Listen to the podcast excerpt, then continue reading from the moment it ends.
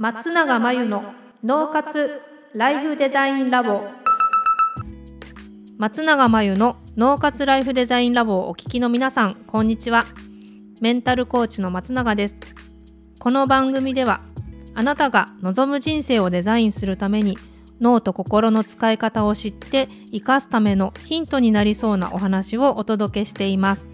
週に2回月曜日と木曜日に配信中のピンポン Q&A のコーナーでは日常生活やビジネスでよくある悩みや松永が主催している内観力養成ライフデザインオンライン講座で寄せられた質問などにお答えしていきます。はい、今日のご質問です、えー、大きなプロジェクトを任されました。早速来週大勢の人の前でプレゼンをしなきゃいけません。プロジェクトチームのメンバーである先輩から私もサポートするしあなたなら大丈夫だよと言っていただいているのですが人前で話すのが苦手で自信がないです。どうやったら自信を持てますか？ということですね。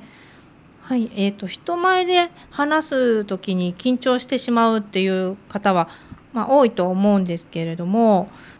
まず、まあ、人前で話すのが苦手で自信がないっていうことに対してそれがストレスになってしまっているとその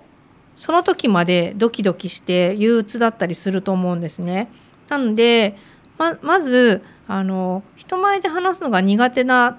だっていう事実を、まあ、そうなんだよねと思いつつ自信を持って臨もうっていうふうに気負いすぎない方がいいんですよ。まあ緊張するの当たり前だよねくらいで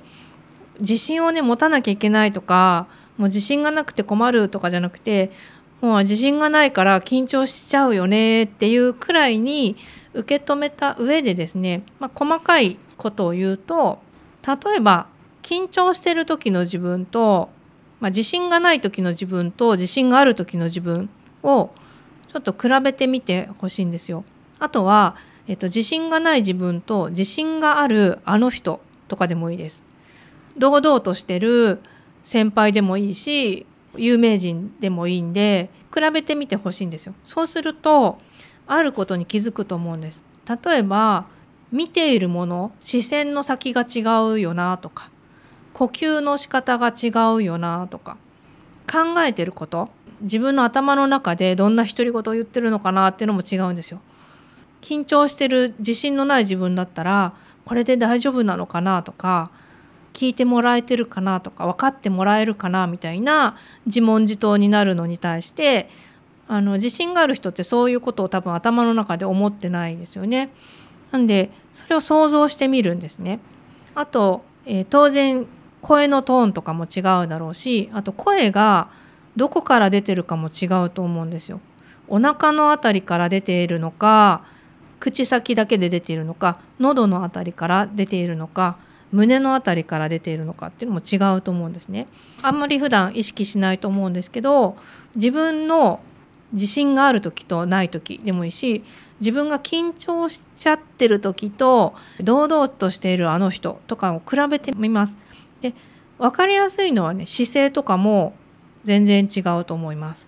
で当日どうするかって言ったらまず自信のある人のふりをします。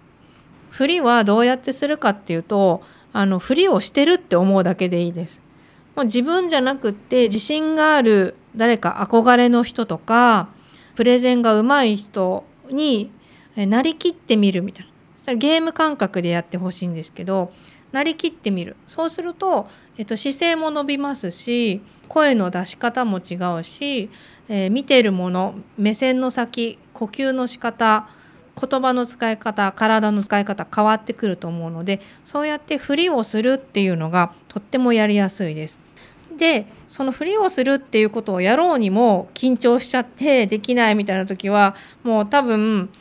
頭の中で自信がないことにテンパってる状態なのであのもう自信がないのはしょうがないから緊張しちゃってるよね私みたいにまず受け入れてあげた上で自信がないんだけどちょっとふりをしてみようみたいな。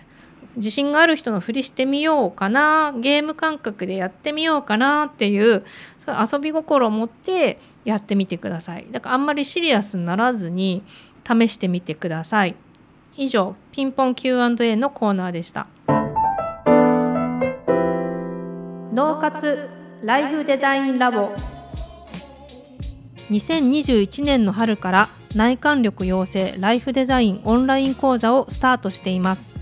生き方と働き方を一致させてより望む人生を作っていくために自分との向き合い方整え方才能の引き出し方を身につけていただく講座です。自宅で好きなタイミングで受けられます。初月は無料です。詳しくはポッドキャストの説明欄に URL を載せていますので気になる方はチェックしてください。それでは次回の松永真由の脳活ライフデザインラボでまたお会いしましょう。